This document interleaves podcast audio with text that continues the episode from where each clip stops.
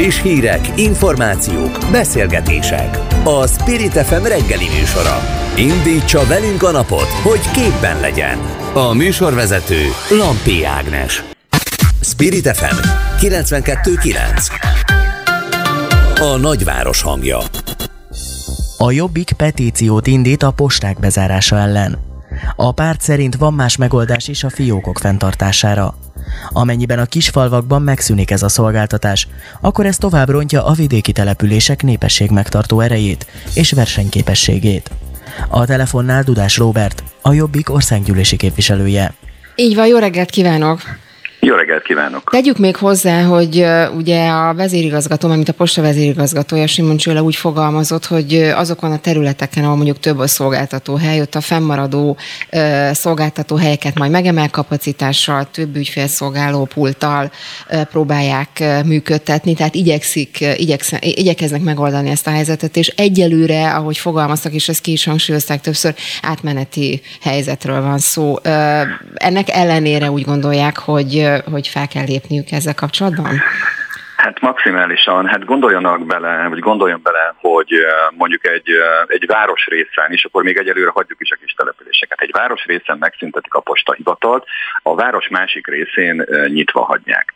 Olyan postahivatalokról beszélünk, amik egyébként jelenleg is komoly leterheltséggel működtek, mind a, mind a dolgozók részéről, mind pedig komoly várakozási időt kellett, hogy elkönyveljenek a, a, a, az ügyintézésre oda érkező emberek.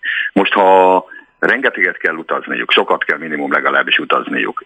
Megnövekedik a várakozási idő, tehát ez az ügyintézést és a hatékonyságot abszolút nem, nem segíti elő.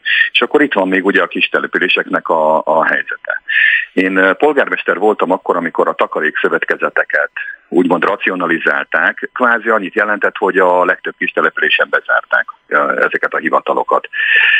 Én erre azt a választ kaptam, amikor megkérdeztem a Takarékszövetkezet regionális igazgatóját, hogy ezt miért csinálják. Nem értették, hogy én miért emelem fel ezzel a hangom, hiszen 10-15 kilométerrel arrébb, két-három településsel arrébb nyitva hagytak egy hivatalt. Csak azt nem veszik figyelembe, és én elhiszem, hogy egy klímás irodából kijön a matek, és ők úgy gondolják, hogy ez így jó, de tömegközlekedés hiány, vagy legalábbis a nagyon ritka tömegközlekedés miatt nagyon nehezen elérhetőek ezek a hivatalok. Van, ahol egyszer, van, ahol kétszer kell esetleg tömegközlekedéssel, busszal átszállni. Tehát nem, nem kivitelezhető. Ugye két, bocsánat, post... hogy szállvágtam, csak ugye két, két indok tartozik még ehhez, és ez fontos elmondani, mert nem hangzott el. Ugye itt a két szempont jött még elő, ugye a 25%-os megtakarítási rendelet az energiafelhasználásra vonatkozóan, ugye erre hivatkoznak. A másik pedig ahhoz kapcsolódóan, hogy mekkora a forgalom ezeken a postákon, ott ugye az is elhangzott, vagy legalábbis benne volt ez ebben a tájékoztatóban, hogy az alacsony forgalmú postákat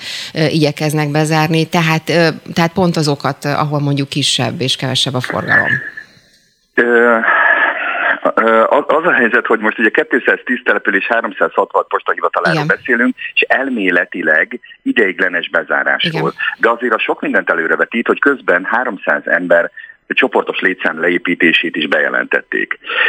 Mint ahogy múlt hét szerdán a miniszterelnök urat kérdeztem a parlamentben erről a témáról, és ő már azt mondta, hogy ugye megemlítettem neki, hogy egyébként 1600-ra van megállapodás az országban, 1600 nyitva tartott postahivatalra, jelenleg pedig 2600 működik. Tehát ezzel védekeznek, hogy egyébként még most is sokkal több van, mint amennyi kellene, vagy mint amennyire előírás van.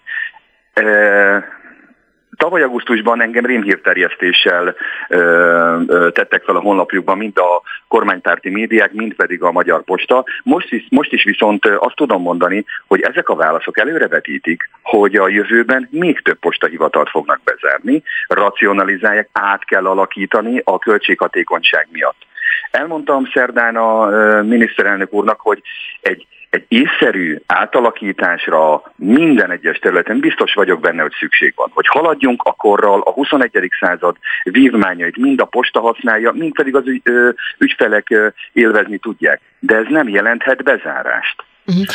Mit, mi, mi lehet önök szerint a megoldás, hogyha mondjuk esetleg megfogadná a kormány javaslatukat, és azt mondja, hogy átgondolják, vagy, vagy megpróbálják még jobban racionalizálni, akkor így fogalmazok. Mi lehet önök szerint a megoldás? Hát nem csak azt mondtam a miniszterelnöknek, hogy, hogy nem szabad őket bezárni, hanem megoldást is javasoltam. Mégpedig kettő lépésben tudjuk ezeket megoldani. Az első egy azonnali gyakorlati lépés, ez pedig nem más, mint a szerencsejáték ZRT-nek a hathatós segítsége. Egy olyan állami, 100%-os állami tulajdonú cégről beszélünk, aminek a tavalyi évben nettó 701 milliárdos árbevétele volt egyrésztről. Másrésztről nagyon komoly árukapcsolásban van a Magyar Postával, hiszen az ő ö, dolgait, ö, sorsjegyeit, lottóit, stb. stb. áruja komoly bevételre tesz szert egyébként a postahivatalokon keresztül. Én azt javasoltam, hogy a jövőben szakítson a kormány azzal a hagyományával, amit az elmúlt években, több mint egy évtizedben folytatott, hogy kormányközeli cégeket támogat és személyeket támogat, támogassa a Magyar Postát. Ha a Magyar Postát támogatja, akkor a magyar embereket támogatja. Hogyan kalkulálnak, mekkora, mekkora összegről beszélünk egyébként? Tehát ne, hogyan Ezt azért nem lehet összegszerűen most itt megmondani, mert ugye a 366 jelenleg bezárt posta kapcsán, és nem tudjuk a terveket, hogy még mennyit akarnak. A 366 postahivatal kapcsán kijelentető, hogy különböző fenntartási összegek jelennek meg. Van, ahol egyébként már az önkormányzat ingatlanában működnek, tehát ott például az intézmény fenntartási költsége már eleve csökkentett. Van, ahol egyébként önkormányzat önkormányzatok is beszálltak most ebbe a, a dologba, és van, ahol önkormányzati dolgozó, önkormányzat által átvállalt dolgozók működtetik a postát. Tehát így összességében nem lehet... És egy nagyságrendet se tud ö, esetleg mondani, hogy mégis, mégis milyen nagyságrendről beszélünk. Össz, hát, ha nem is pontos összeget, de legalább de, egy nagyságrendet. Biztos, biztos hogy 10 milliárdokról uh-huh. beszélünk, de azért itt, itt a szándék a lényeg. Ha ki tudunk fizetni mondjuk 10 milliárdot nemzeti konzultációra, akkor szerintem sokkal fontosabb, hogy mondjuk a magyar postát megmentsük. A másik megoldás pedig egy törvényi javaslat. Én egy évvel ezelőtt ezt már benyújtottam a parlament elé, akkor úgy, ahogy volt lesöpörték az asztalról, most újra ott van. Egy két és fél, három hete újra benyújtottam, akkor, amikor még ez a hír nem is robbant ki. Ez azt jelenti, hogy a jelenlegi a kormány és a Magyar Posta közötti megállapodás értelmében ezer fő állandó lakosságszámú településen köteles a posta hivatalt működtetni. Azért, hogy a kis települési postánkat meg tudjuk menteni, ezt a számot le kell vinni 500-ra. Amennyiben ezt megteszik, és ezt a határozati javaslatomat elfogadják, és törvényi erőre emelkedik, akkor megmenekülnek a kis települési posták, ellenkező esetben nem. Ez nagy valószínűség szerint a héten maximum jövő héten már tárgyalni fogja is a parlament szakbizottsága, bízom benne, hogy támogatni fogja. Mi pedig folytatjuk és beszélgetünk arról a Dudás Robertnek. Köszönöm szépen, hogy tudtunk beszélni. Szép napot Én kívánok önnek, viszontalásra. Viszontalásra. Spirit FM 92.9 A nagyváros hangja Donald Trump azt mondta, hogy nagyon valószínű, hogy 2024-ben újraindul az elnökválasztáson. Az Egyesült Államokban felpörgött a kampány a holnapi félidős választások előtt. A korábbi elnök egy kampányrendezvényen szólalt fel. Trump korábban arról beszélt, hogy egyetért Szijjártó Péterrel, abban, hogy az ukrajnai háború nem tört volna ki, ha ő lenne az Egyesült Államok elnöke. Kaló Máté, Amerika szakértővel beszélgetünk. Aki már itt van velünk, jó reggelt kívánok! Jó reggelt kívánok! Na próbáljuk már helyre tenni ezt a, ezt a helyzetet, ezt a Trump jelenséget, inkább fogalmazunk ki. Ugye, amikor Trumpot kérdezték ezzel kapcsolatban, mármint az, hogy egyre inkább hajlik-e arra, hogy bejelentse az indulását, akkor azt mondta, hogy annak érdekében, hogy országunkkal sikeresé, biztonságosá, dicsőségesé tegyük, nagyon-nagyon-nagyon valószínű, hogy újra megteszem. Oké, okay, készüljetek fel, ez minden, amit mondok nektek. Most egy ugye egy kicsit hevenyészet fordításban, de nagyjából ezt mondta. Úgyhogy ez, ez azt jelenti valószínűleg, hogy újraindulni fog, és ennek milyen következménye lett? Tényleg újraindulhat e, ezzel a háttérrel, ami, ami most neki van? Még egyszer jó reggelt kívánok, és hát most azt látjuk leginkább, hogy a két korábbi elnök, Donald Trump és Barack Obama a csatatér államokban, ahol nagyon szorosak lesznek az időközi választások, ott, vagy pontosabban a félidős választások, ott mint a pártjuknak a húzó nevei legnépszerűbb személyiségei próbálják fölhúzni a szavazati hajlandóságot a még otthon maradottak, vagy a korai szavazáson részt nem vevők körében. Itt tényleg minden szavazat számít, és hát nyilvánvalóan akinek még van erre módja, hiszen Barack Obama ugye két ciklus után már nem nagyon tud semmiért indulni, csak segít a pártjának. Donald Trumpnak még ott van a lehetőség, hogy egy második ciklusért bedobja a kalapját a ringbe. Na most az egyik ilyen rallin azt mondta, vagy azt találta mondani, hogy igazából ő mindkétszer megnyerte a választásokat, amin elindult, és soha a hivatalban lévő elnök még nem nyert ekkora szavazatszámmal, mint ahogy ő tette 2020-ban. Na most ez alapján még azt láthatjuk, hogy a 2020-as veleségét sem ismerte továbbra sem. Ez roppant veszélyes, és rengeteg olyan jelölt indul el állami tisztségviselőknek, akik hát ugye azt gondolják, és továbbra is azt vallják, hogy választási csalások eredményeképpen választották meg Joe Biden 2020-ban, tehát ez a szituáció, és ugyanennek a hullámnak a további meglovagolásával próbálja Donald Trump fenntartani ezt a hype-ot úgymond, és hát azért is, mert láthatja azt, hogy a közvéleménykutatások szerint a a nyári rövidke fellángolás után a demokraták újra visszasüllyedtek, és ilyen pillanatban a demo, vagy a elnézést a republikánusoknak áll az ászló uh-huh. a szövetségi törvényhozás mindkét házában, és hát az állami tisztségviselők nagy részénél is. Na jó, de azért Trumpnak van egy, van egy múltja ilyen értelemben Amerikában, szóval mekkora lehet neki egyáltalán a támogatottsága? Az össztársadalmi szinten nagyon alacsony, tehát a 40% alatti szintre tenném továbbra is, és ezt a mérések is eléggé nagy számban alátámasztják, tehát Joe Bidennel betegszik a népszerűtlenségi versenyben, azt kell, hogy mondjam. Tehát sem a jelenlegi, se az előző elnök nem vitézkedik túl jól, de ugyanakkor az látható, hogy az elmúlt években a csúcsra járatott társadalmi polarizációban, a megosztottságban nem nagyon számít az, hogy az ellentáborban mennyire utálják valamelyik politikust, hanem az a lényeg, hogy a saját tábora az elmenjen és leszavazzon rá, már pedig a republikánusok imádják Trumpot. Tehát ez egy tény. A pártnak az elitje, akik hát a mérsékeltebb vonalat próbálnák továbbra is erősíteni, egyszerűen nem tudnak a trumpizmustól elszakadni, mert a választói uh, réteg, az, az továbbra is kitart a volt elnök mellett. E, nyilvánvalóan egy populáris uh, demokráciában nem lehet azt megtenni, hogy a választói akarattal szembe menjen egy párt, hiszen akkor az azt jelenti, hogy vagy a saját pozíciójukat fogják elveszteni azok a hivatalban lévő politikusok, akik szembe mennek a népszerű jelöltel, akit a saját választóik támogatnak, lásd Donald Trump, vagy pedig a pártot húzzák magukkal, ezek közül egyiket sem szeretnék megtenni, úgyhogy ebbe a se nélkület helyzetbe hát. Tetszik, vagy nem mosolyognak Trumphoz. Mhm, még egyetlen egy gyors kérdés csak a végére, hogy egyébként ezeknek a bizonyos félidős választásoknak mekkora súlya, jelentősége lehet egyáltalán, hogyha mondjuk a két év múlva következő választásokra gondolok, vagy egyelőre ezek inkább csak részeredmények lehetnek? Hát a jelenlegi adminisztráció szempontjából lesz súlyos következménye, amennyiben a demokraták kikapnak. Ugye jelenleg a szövetségi törvényhozás mindkét házában szűk többséggel rendelkeznek, ami ugye összehangolhatja a Fehérháznak a politikáját a kongresszus agendájával, tehát papíron átvihetnek törvényeket, amiket a, az adminisztráció javasol, valamint ugye a kinevezéseket, mint például a bírósági, szövetségi bírói kinevezéseket, legfelsőbb bírósági kinevezéseket, vagy a nagyköveti kinevezéseket a szenátus adja jóvá.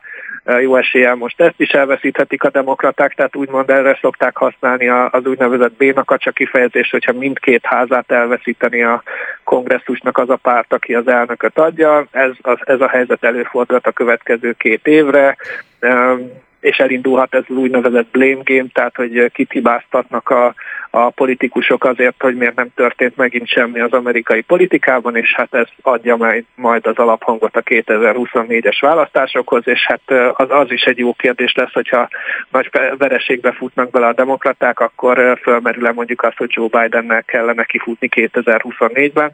A republikánusoknak a fő kérdését pedig már eddig is kiveséztük, hát hogy számtalan izgalmas. akarják-e. Számtalan izgalmas kérdés szerintem folytatjuk. Még nagyon szépen köszönöm Kaló Máté külpolitikai jellemzőnek, Amerika szakértőnek, hogy mindezt megosztotta velünk. Szép napot kívánok, viszont hallásra. Szép napot.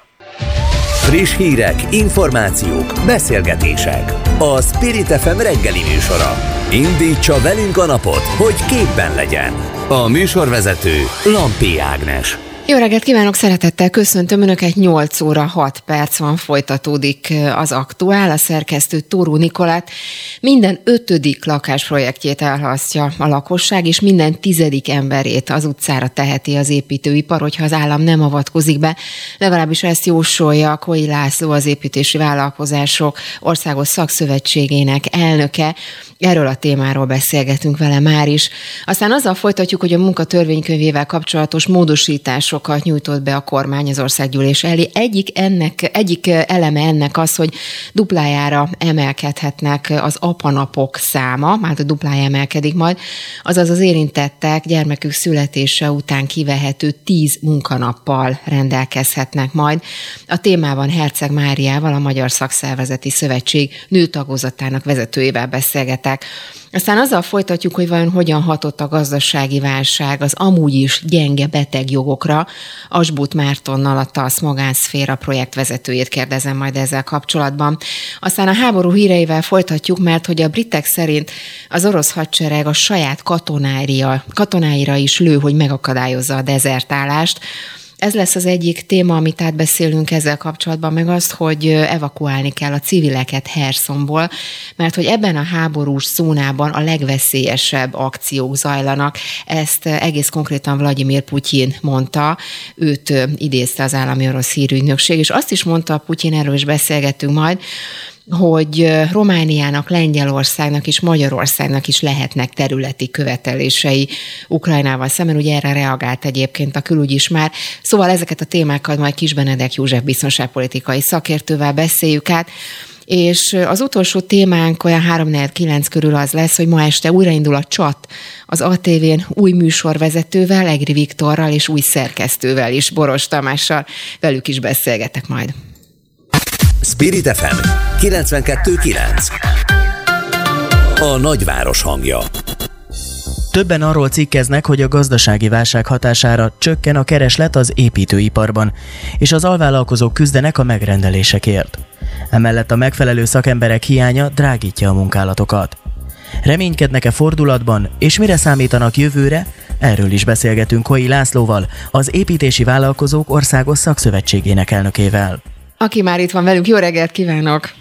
Jó reggelt kívánok! És ugye idéztem öntől egy mondatot, a HVG-nek adott egy hosszú interjút az építőipar helyzetével kapcsolatban, és ugye két számot emeltem ki az előbb, amit az előbb is mondtam, ugye minden ötödik lakásprojektjét elhalaszthatja a lakosság, és minden tizedik emberét az utcára teheti az építőipar, hogyha az állam nem avatkozik közbe. Ennyire súlyosnak látja a helyzetet a következő időszakban? Mindenképp én örülnék neki, ha nem lenne igazam ezek a mondások arról szólnak, hogyha semmilyen szabályozási vagy kormányzati intézkedés, vagy éppenséggel inflációs kedvezők folyamatok nem lesznek a következő hónapokban, tehát ha minden változatlanul marad, akkor sajnos erre kell számítanunk, hiszen a hitelkamatok olyan magasra szökkentek a lakásépítésnél is, hogy ilyen nagyértékű munkáknál, hogy új lakásépítés, ahol sok hitelre is szükség van, a lakosság nem veszi föl kétszámjegyű hitelkamatok mellett a pénzeket, már pedig tíz emberből kilenc hitelre is szorul, hogy a lakáscélú megtakarításait kiegészítse. Mhm. Mire számít? Milyen számokra? Tehát, hogy mennyi ember kerülhet esetlegesen az utcára? hogyha minden így marad? Én nem szeretnék riogatni, tehát ezzel nagyon nehéz foglalkozni. Mi azt mondjuk, hogy ha az építőiparnak összehasonlítható áron jövőre 20%-kal kevesebbet kell építenie, kiviteleznie, akkor nem tudja a jelenlegi létszámot tartani.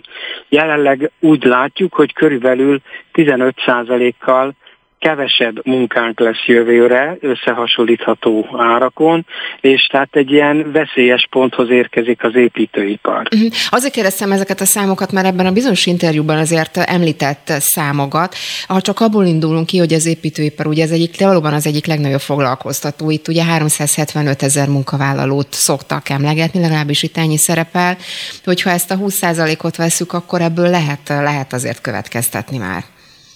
Igen, lehet következtetni, tehát hogyha 20%-kal kevesebb volument összehasonlítható áron értéket kell a jövő évben nekünk kiviteleznünk, akkor a 375 ezer embernek, ugye, hogy fel is konferálta, egy részét, körülbelül 30-35 ezer embert nem tud az építőipar az év egészében megtartani, és hát az is igaz, hogy elsősorban a segédmunkások, be kollégáink azok, akikre a legkevésbé van szükség, tehát a cégek a szakmunkásokat és a mérnököket, ameddig csak lehet, próbálják tartani, de az összes költségünkön belül az építő építőiparnál egy 50%-os nagyságrendet az élő munkával kapcsolatos költségek teszik ki. Uh-huh.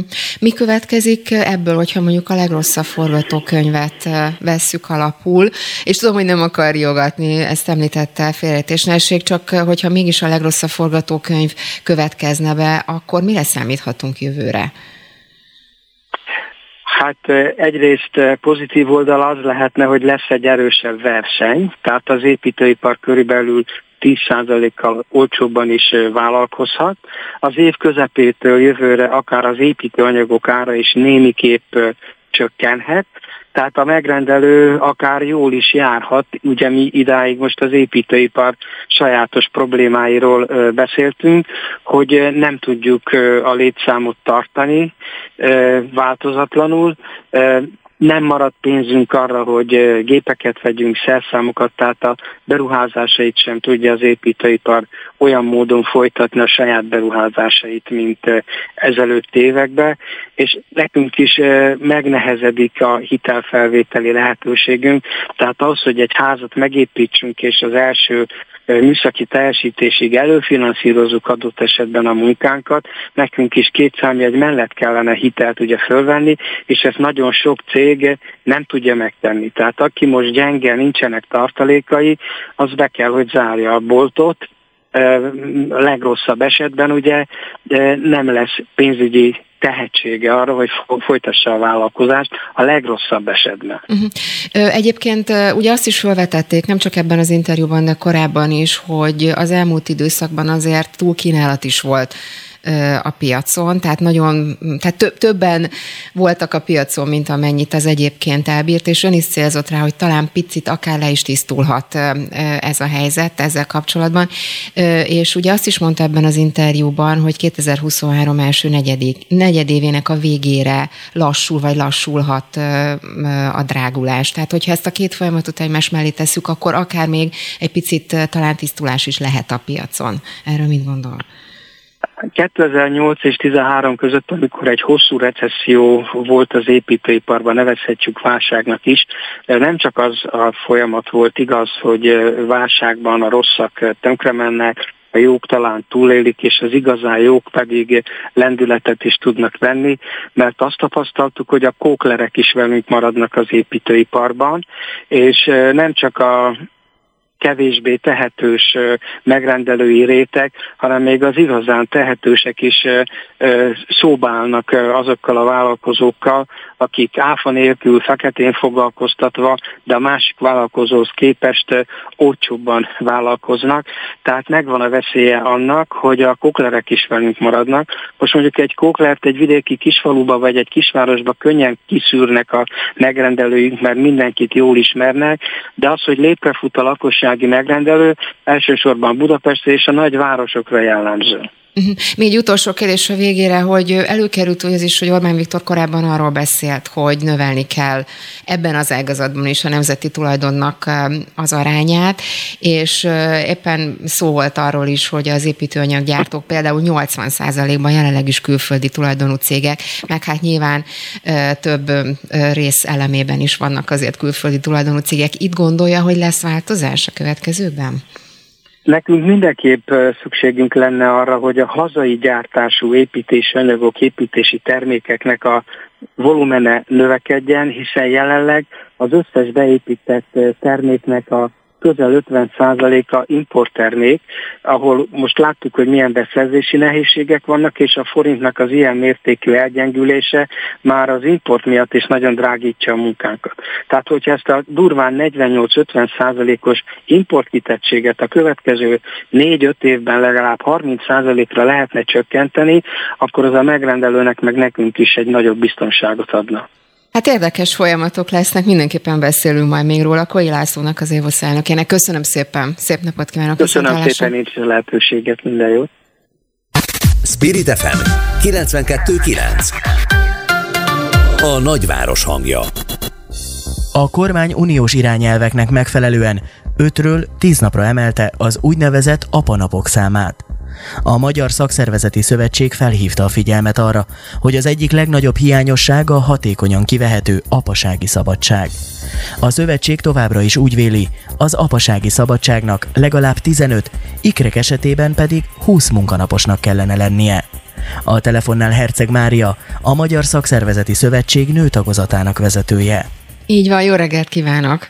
Jó reggelt kívánok! Na kezdjük már akkor a mennyiséggel, ugye, hogy most ez a bizonyos tíz munkanap, tehát az, hogy növekedett, úgymond az apanapoknak a száma.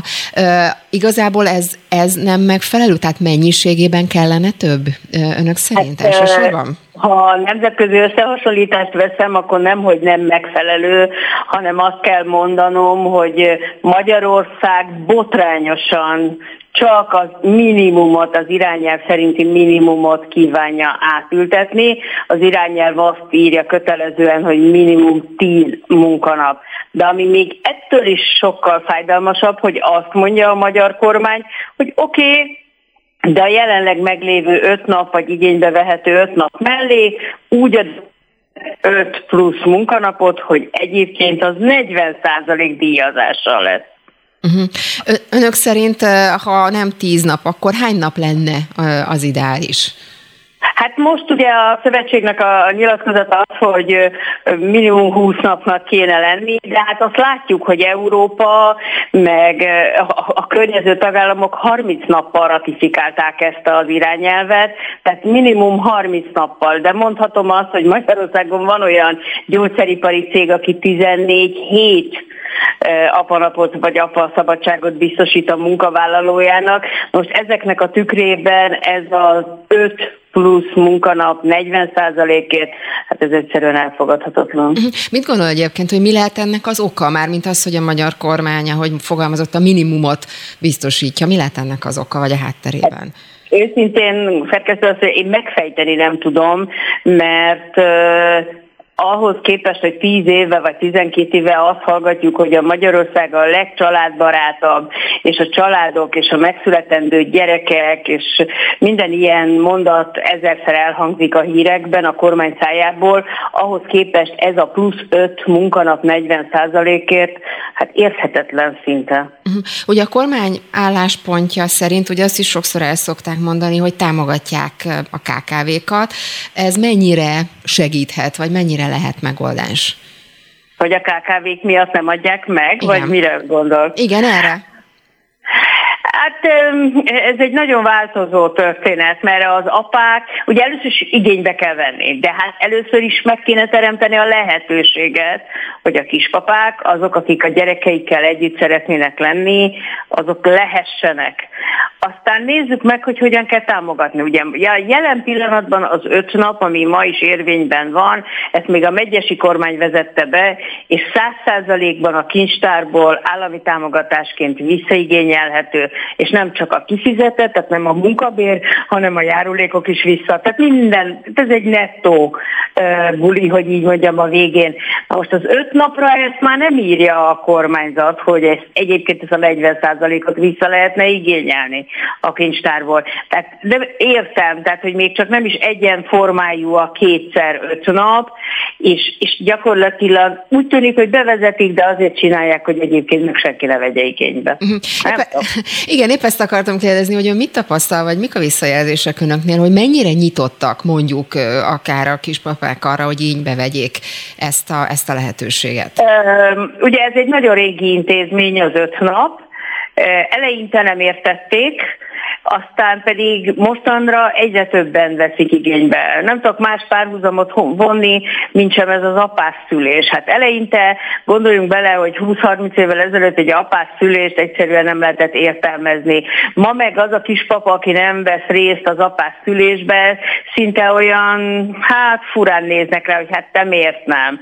Tehát ez, ez is egy ugyanilyen dolog, hogy a társadalomnak egyébként egy váltani kell. Ez a munka magánélet összeegyeztetésének vagy a megsegítésének az irányelve lenne és társadalmi párbeszédben kellett volna meghozni, hogy ez három éves az irányelv, 19 nyarán fogadta el az Unió, és azóta tengeridőnk lett volna mondjuk edukálni a társadalmat. Például arra, hogy elmagyarázzuk, hogy elmondjuk, hogy az államnak, ennek a magyar társadalomnak a családok annyira fontosak, hogy például az állam ennyivel támogatja a kispapát, meg a pici családot, rögtön a születéskor, vagy a születéshez közeli időpontban, hogy együtt leessenek. Na most hát ez sem történt meg. Tehát még csak azt a tevőlegességet, tehát az irányelv bevezetéséhez mindig írnak egy ilyen javaslatot, hogy úgy mondjam, az Unióba. Na ezt leírták javaslatként, hát ezt sem csináltuk meg. Kapkodunk, most meg Ennyi. Még egy utolsó kérdés gyorsan a végére, hogy önök ugye összefoglalták a, a javaslataikat.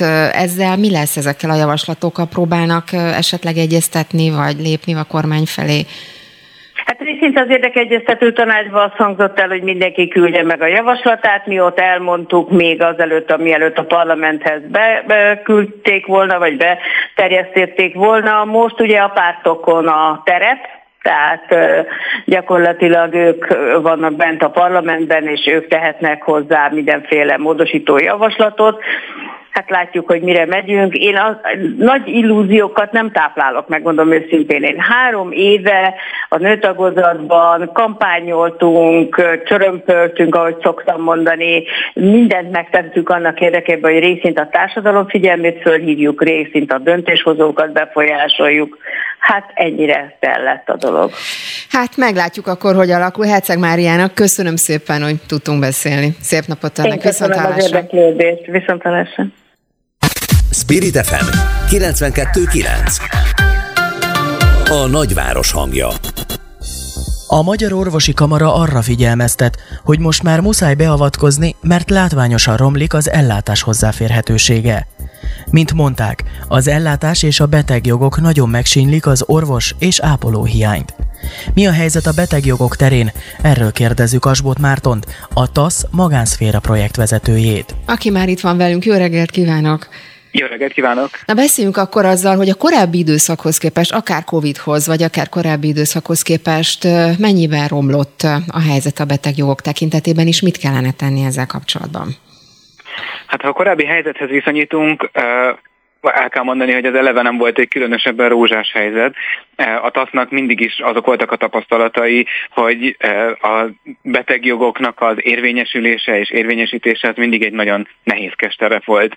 E, a magyar jogszabályok kifejezetten jónak mondhatók abból a szempontból, hogy nagyon szépen lefektetik, hogy milyen jogaik vannak a betegeknek. A probléma mindig is a megvalósulással volt, ami már a Covid előtti időszakban is hát számos kihívásos helyzet elé állította az egészségügyet. A Covid-ban ezek a betegjogok nagyon súlyosan sérültek, és az, azóta sem látjuk azt, hogy új, olyan állapotba kerülne az egészségügy, vagy olyan irányba állna, ami a betegjogok érvényesülésének az irányába hatna.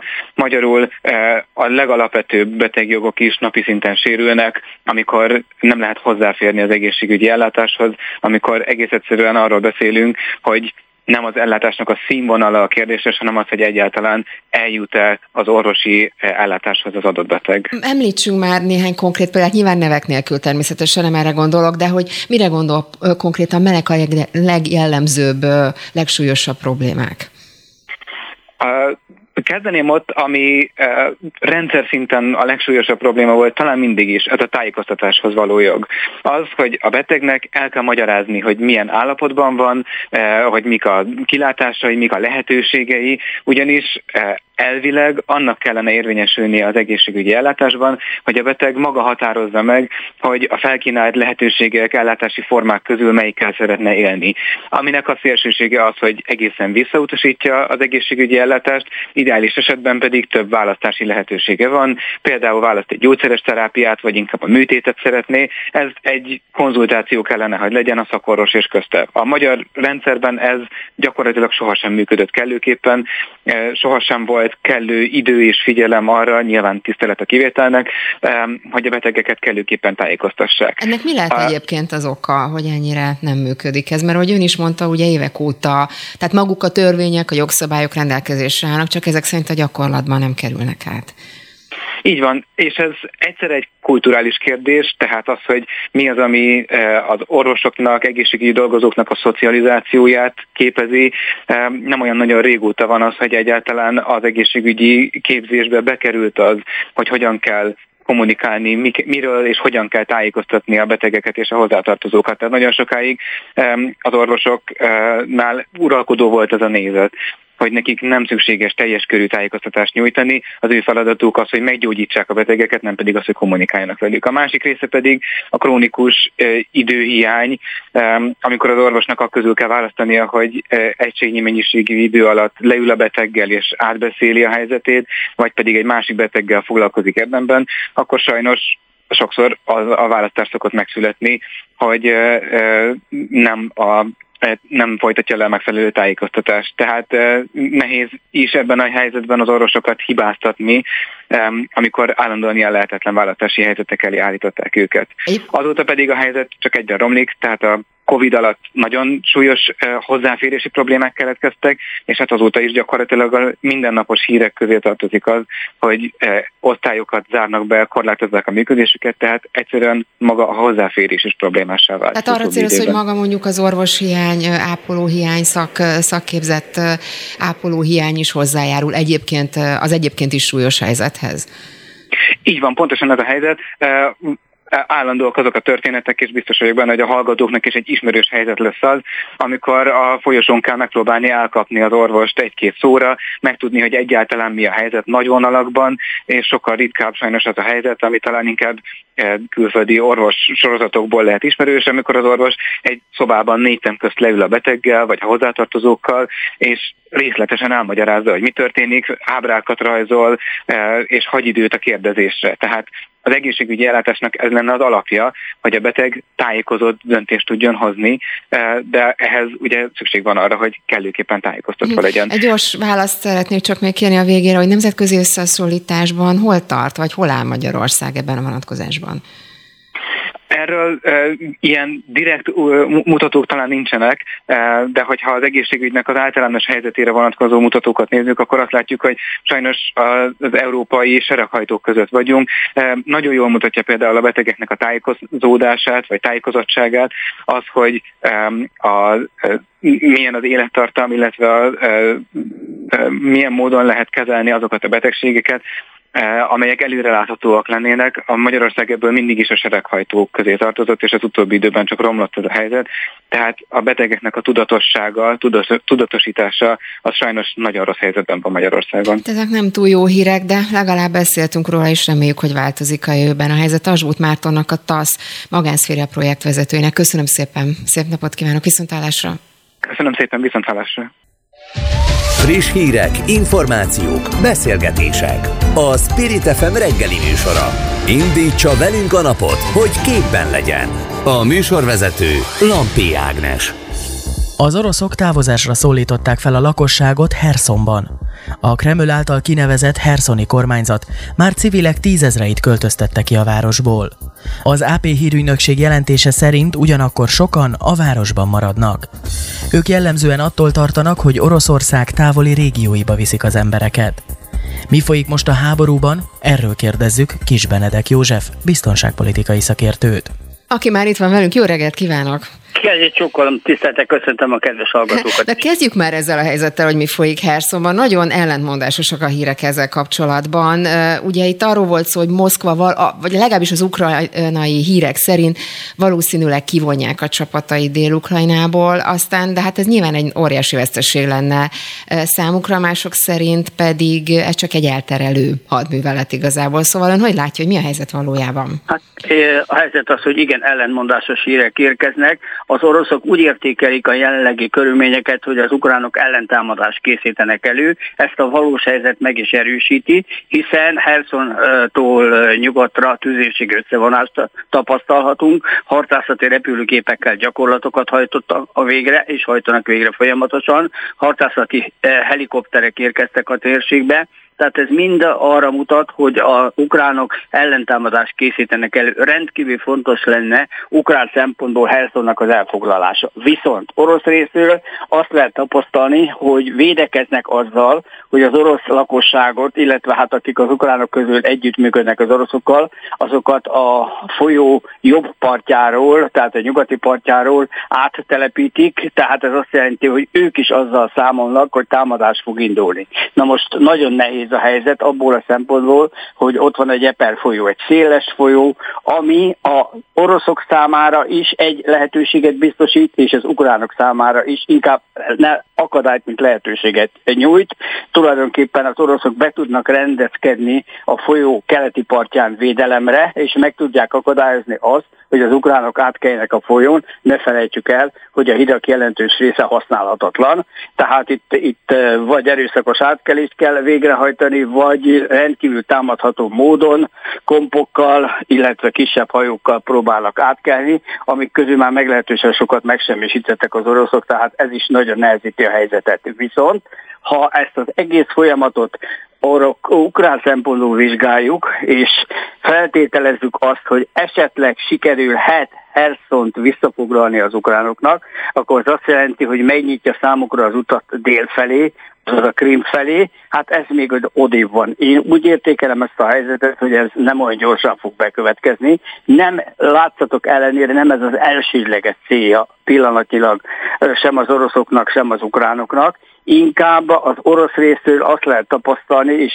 ez is benne van a visszavonulásban, hogy mindenképpen a keleti megyéket akarják erősíteni, Bakhmut térségét, és ha megnézzük az ott folyó harci cselekményeket, akkor látjuk, hogy nagyon sok támadást hajtanak végre orosz részről, viszont az ukránok is felsorakoztak jó felszerelt katonai alakulattal, és próbálják megállítani az oroszokat. Az oroszoknak a célja is egyértelmű és világos, ők szeretnék elfoglalni Bakmut. Ez egy 75 mhm. ezer lakosú város, és majd előre törni Kramatorsk Szovjet irányába. A civil lakosság egyébként mennyire van veszélyben most ebben a helyzetben? Ugye erről is beszélt, vagy erre is, mint a célzott volna Putyin nagyon veszélybe van. A civil lakosság egyrészt Herson környékén, hát hogyha beindulnak katonai műveletek, akkor a városi harcot nem lehet megkerülni. Tehát ott mindenképpen a civil lakosság maximálisan érintve van, de amiről még nem beszéltünk is, egy nagyon fontos területe az egész háborúnak, az a polgári infrastruktúrák elleni támadás, ami az ország bármelyik részén előfordulhat, és ezzel a lehetőséggel az oroszok élnek, ha megnézzük azt, hogy most megint Kievet is támadják, városokat támadnak, erőműveket támadnak, összes elektronikus létesítményt próbálják, elektromos létesítményt próbálják megsemmisíteni. Ez azt jelenti, hogy ennek a a negatív hatását a lakosság érzi, tekintettel arra, hogy se áram, se víz, és hát ebben az időben azért ez nem egy kellemes dolog. Ugyanakkor ugye arról is szólnak a hírek, legalábbis a brit hírszerzés szerint, hogy az orosz hadseregből a dezertőröket fegyverrel próbálják meg a harctérre vissza, visszavinni, és hogy van egyfajta ilyen, ilyen egység, amelyiknek kifejezetten ez a feladata, igen, igen, és hogy nagyon gyenge a harctéri morál. Ez mennyire reális ez a helyzetértékelés, hát, Én, én úgy gondolom, hogy ez abszolút reális, is. Tudnélik, most bevonultattak ugye 300 ezer ember, azok közül már körülbelül 80 ezer ott van a fronton. Most ezek nem feltétlen az, azért lelkesednek, hogy ők most meghalhassanak ott, mert rosszul vannak felszerelve, gyenge az ellátás, élelem, ruházat, stb. fegyverzet, ami nagyon lényeges kérdés, tehát ők nem nagyon akarnak harcolni, és nagyon sok embernél előfordul az, hogy felmerül benne a kérdés, hogy tulajdonképpen mit keresünk mi itt Ukrajnába, egy szomszédos országba, és nagyon sok orosz is él ezen a területen. Tehát itt, itt a körülmények is arra készítetik nem csak az ideológia az embereket, hogy a fiatalokat, hogy meneküljenek el onnan, és hagyják abba az egész harctevékenységet. Na most erre hoztak létre egy külön, különítményt, akik ezeket fizikailag megsemmisítik. Hát ugye nem tesznek eleget a behívó panasnak, nem tesznek eleget annak a panasnak, amit a, a, a hadsereg részéről számukra meghatároznak, ennek nagyon kemény következményei lehetnek, mondjuk lelőjük őket. Uh-huh. Még egy utolsó kérdés a végére. Ugye itt hétvégén nyilatkozott Putyin, ugye valahogy úgy fogalmazott, hogy több országnak is lehetnek akár területi követelései Ukrajnával szemben, és itt Magyarország is elhangzott, más országokkal egyetemen egyébként reagált is a külügy ezzel kapcsolatban. A román kormány is jelezte, hogy nincsenek követelései Ukrajnával szemben. Lengyelország pedig dezinformációk terjesztésével vágyolta meg Putyint. Ez a fajta reakció, ez, ez, ezt próbáljuk már meg lefordítani, hogy mi lehet a célja ez egy, ezekkel a mondatokkal Putyinnak. Ez egy iszonyatos veszélyes akció a Putyin részéről. Ebből én azt látom, és azt a következtetést vonom le, hogy próbálna más országokat is bevonni ebbe a háborúba, lépjenek fel Ukrajna ellen, nevezetesen azok ország, azon országok, akik érdekeltek lehetnek Ukrajna szétszedésében, és csatolják vissza azokat a területeket, tehát a Kárpátolja, Észak-Bukovina, lengyel területek az adott anyaországhoz, amelyek annak idején a háború során, vagy illetve a korábbi időszakokban elkerültek az országokra. Ez nagyon, nagyon-nagyon veszélyes, tehát nem véletlen lehet azt tapasztalni, hogy nagyon határozottan, keményen az országokat visszautasítják. De, de, de, de ennek nyilván nem lehet túl sok uh, realitása ebben a ennek helyzetben. Semmi akkor, realitása akkor nincs, ennek semmi realitása nincs, de meg kell próbálni. Meg uh-huh. kell próbálni kell okozni a feszültséget, kelteni a feszültséget, és esetleg olyan köröket, amelyek az országokban azt mondják, hogy, hogy hát jó lenne ezt a területet visszakapni, mert azért minden országban vannak ilyen körök. Ebben az esetben ezeket fölhívják keringőre. Erről szól a történet. És Benedek József biztonságpolitikai szakértőnek köszönöm szépen, hogy mindezt elmondta nekünk. Szép napot kívánok, viszontlátásra. Csokolom, csokolom. Spirit FM 92.9 A nagyváros hangja Ma este indul a csat az ATV-n. Új műsorvezetővel is bővül az ATV csapata, ugyanis Egri Viktor moderálja majd a vitázó vendégeket. De milyen témával készülnek az első adásra? Milyen szempontok szerint válogatják a meghívottakat? Erről is kérdezzük a műsor készítőit, Egri Viktort és Boros Tamás szerkesztőt. Akik mind a ketten már személyesen itt ülnek velem szemben a stúdióban. Jó reggelt kívánok, sziasztok! Jó reggelt, szia! Szia, jó reggelt! Hát gondolom, hogy nagyok az, nagy, a, nagy az izgalom, mert hogy egy nézetműsorról van szó, tehát nagyon szeretik a nézők a csatot, és ugye ő műsorvezető, új szerkesztővel indul ma a műsor, hát akkor avassatok be a kulisszatitkóba, hogyan készültök, kik lesznek a vendégek, mi lesz a téma, sok-sok kérdés. Szerintem ez az összes kérdés Tamásra vonatkozik, nem? Rád is vonatkozik, is hiszen te, te fogod moderálni a műsort. Valamelyik őtök mondja el, hogy mielőtt, mielőtt mondana bármit is, ez dilemma, hogy, hogy elmondhatjuk a vendégeket. Egyrészt azért, mert lőjük a poént, a másrészt bennünk van a félsz, hogy az utolsó pillanatban visszakozik a vendég, és akkor nem jön el, és az, és az mennyire ciki lenne akkor. Mit gondolsz, Ági?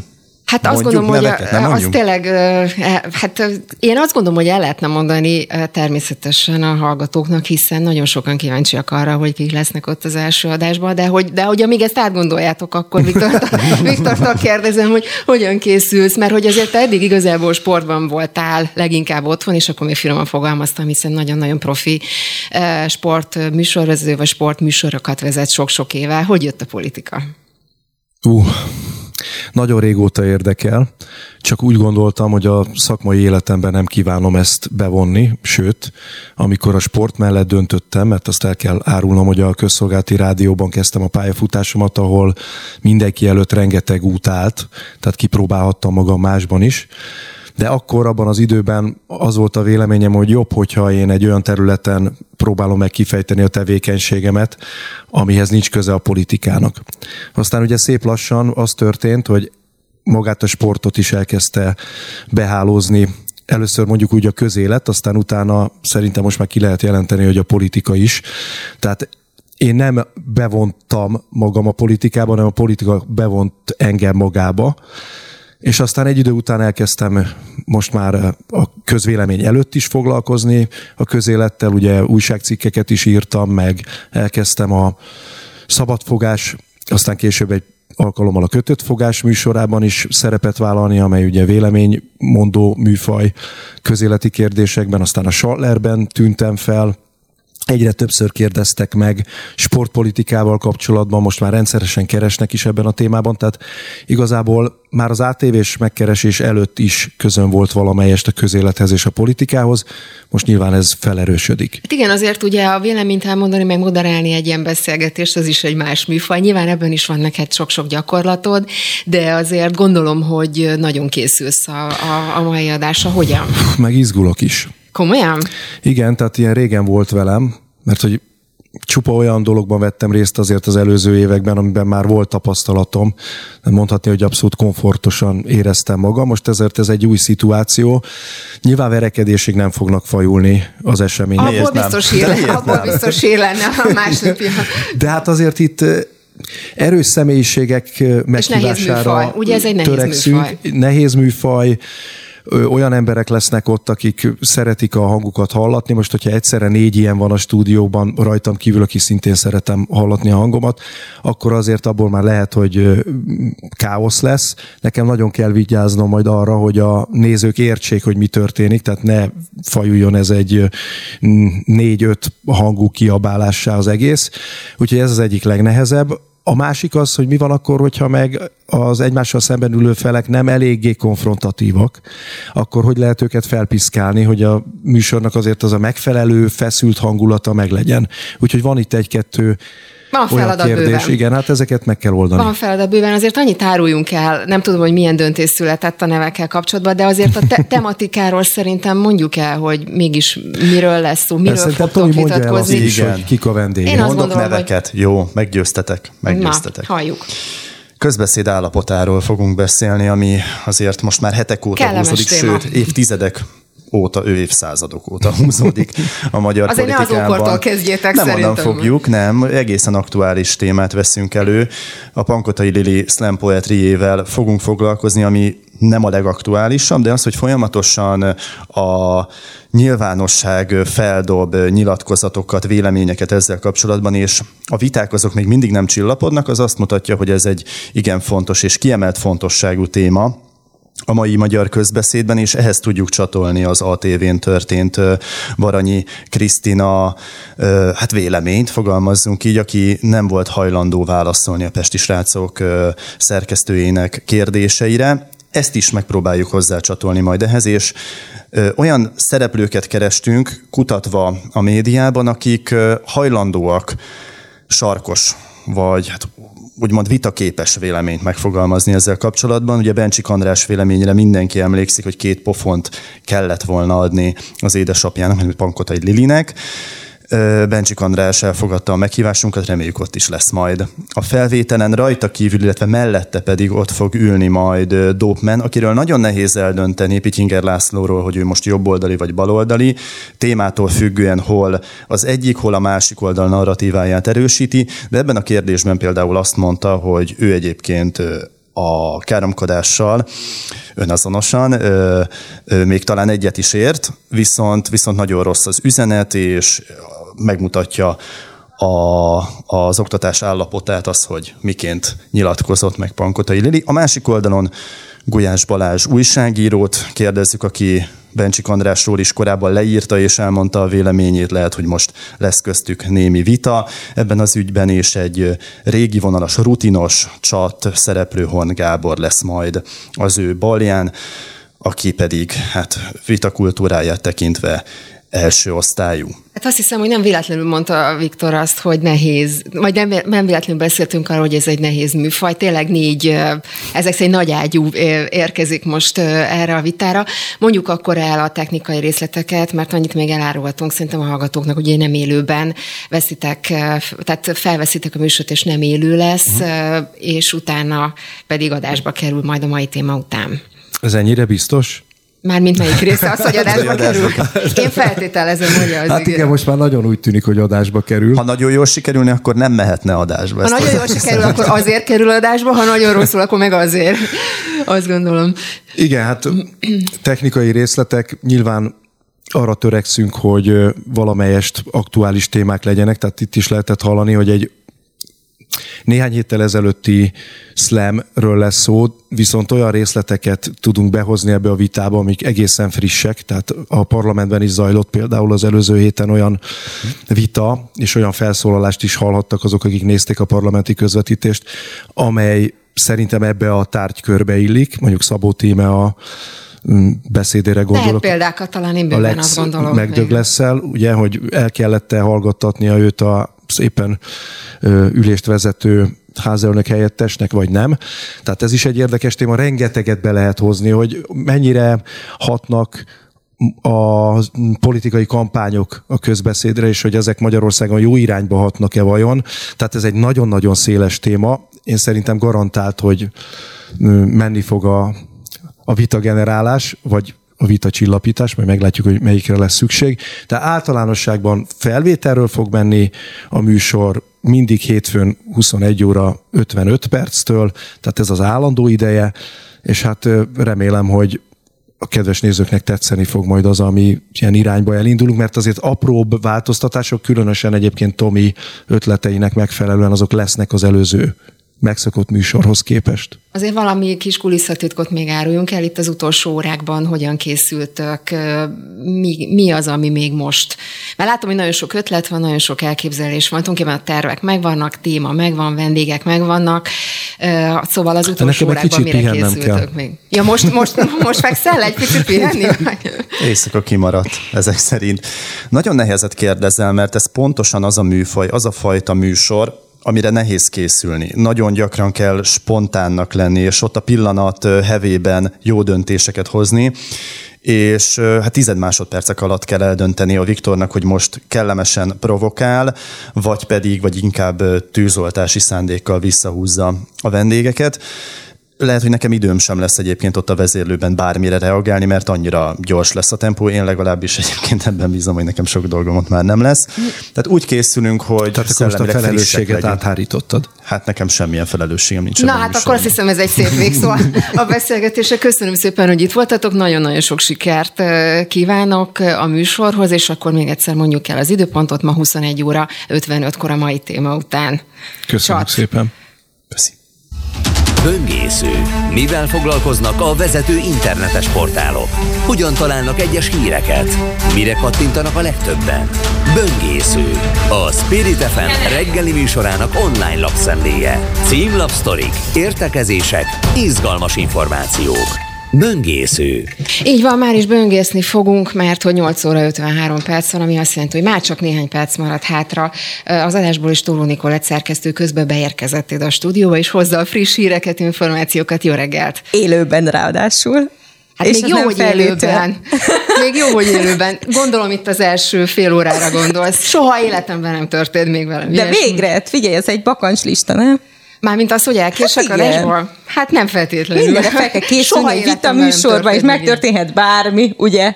Erről volt szó az előbb. Tehát figyelj, minden, minden, minden. Minden megtörténhet, hála Istennek túl vagyunk rajta, és most már itt ülünk személyesen mind Így van, és hál' Istennek ma reggel is voltak hírek pár cikket hadd említsek. 24.hu van egy hosszabb dolgozat, hogy mi állhat a klímaszorongás mögött, mert hogy ugye az elmúlt időszakban több ilyen klímaaktivistát is láthattunk, akik múzeumban különböző alkotásokat megrongáltak. Hát azzal kezdődött, amikor még májusban csokitortával megdobták a Monalizát, és aztán ezt követte rengeteg-rengeteg akció, Botticellit, Vermeert, Van Goghot, Monét, Picasso-t, mindenféle alkotásokat, tehát hogy nem, ez, nem kifejezetten egy alkotóra koncentráltak, és itt ez a cikk azt árja föl, hogy mi állhat emögött, hát azt mondják, hogy szorongás, hogy így próbálják felhívni persze a figyelmet, a, hogy egyébként milyen nagy gondok vannak, és hogy nem arra figyelünk, és már nem tudtak más megoldást találni ezek az aktivisták.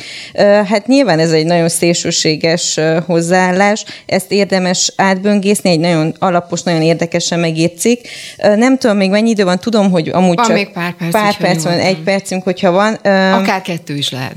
Egy picit hazai vizekre, hogyha elvezek, akkor 1600 fogyatékossággal élő ember ellátása és 2000 dolgozó megélhetése került veszélybe, miután ugye 20 millióról 135 millióra nőtt a, az ő rezsiszámlájuk. Az Egyesület elnöke, a mozgássérültek Somogy megyei Egyesületének elnöke adott egy hosszabb interjút, és ebben kifejti, hogy bár kértek a minisztériumtól segítséget, eddig még választ sem kaptak.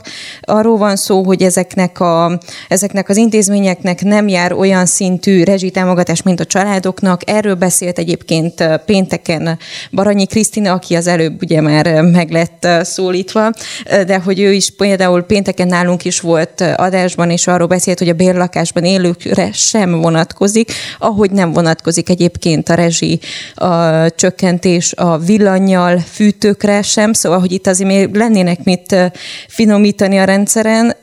Ezeket szerintem egyre inkább, ahogy haladunk így a téli hónapok felé, egyre inkább fel fogják ütni a fejüket. Na, én pedig két cikket ajánlanék, még két friss híret a következő egy percben. Az egyik a népszavából származik, ugye arról van benne szó, egy nagyon jó átfogó elemzés arról, hogy november 18-án ugye ismét napi renden lesz a magyarországi jogállamiság helyzete, az uniós tagállamok európai ügyi minisztereinek a tanácsában.